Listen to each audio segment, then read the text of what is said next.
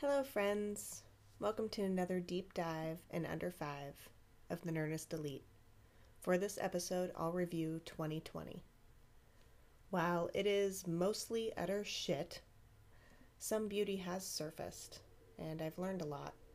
I want to start with a poem I keep in my mind during all of the tough times, and I've been sort of reciting this poem to myself over probably the last 20 years.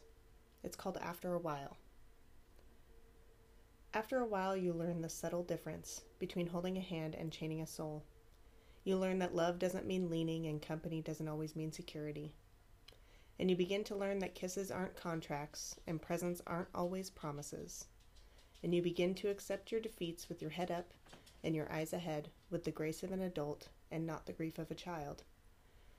You learn to build your roads today because tomorrow's ground is too uncertain, for plans and futures have a way of falling down mid flight. After a while, you'll learn that even sunshine burns if you get too much. So plant your own garden and decorate your soul instead of waiting for someone to bring you flowers. You learn that you really can endure, that you really are strong, you really are beautiful, and you really do have worth.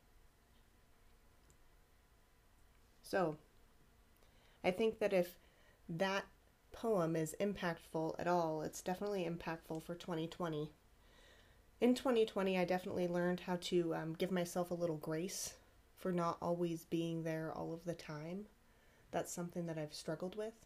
I've also given myself grace by way of allowing myself to eat what I want to eat and loving myself in every shape, size, moment um, moment of joy, moment of stress, moment of feeling like I've done wrong.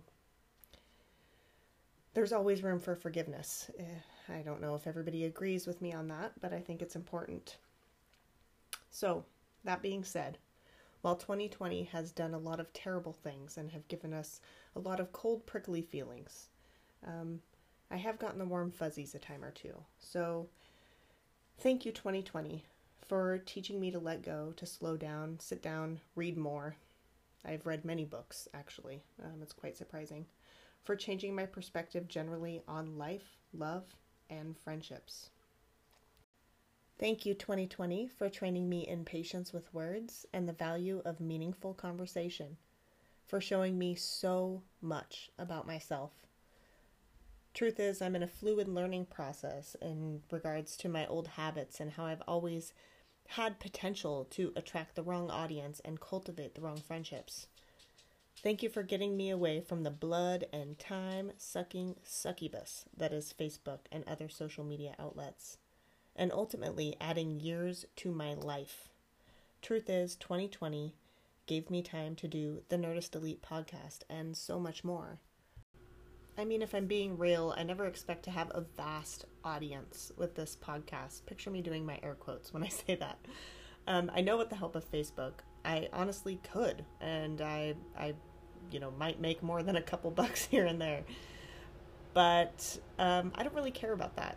This is more of an outlet for me and a hope to connect with someone who needs my words or a laugh on a whim or at the perfect timing. I know sometimes podcasts have helped me with that personally.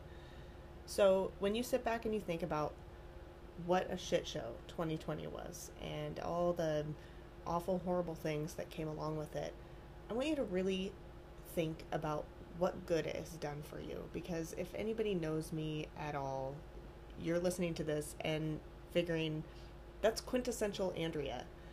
She's just looking at the bright side because that's what I naturally do. So I really encourage that for you guys. Sit back and think about how 2020 has helped you and changed you positively rather than being too excited about 2021 because you think it'll be different. So, till next time, friends, Stay beautiful and happy 2021.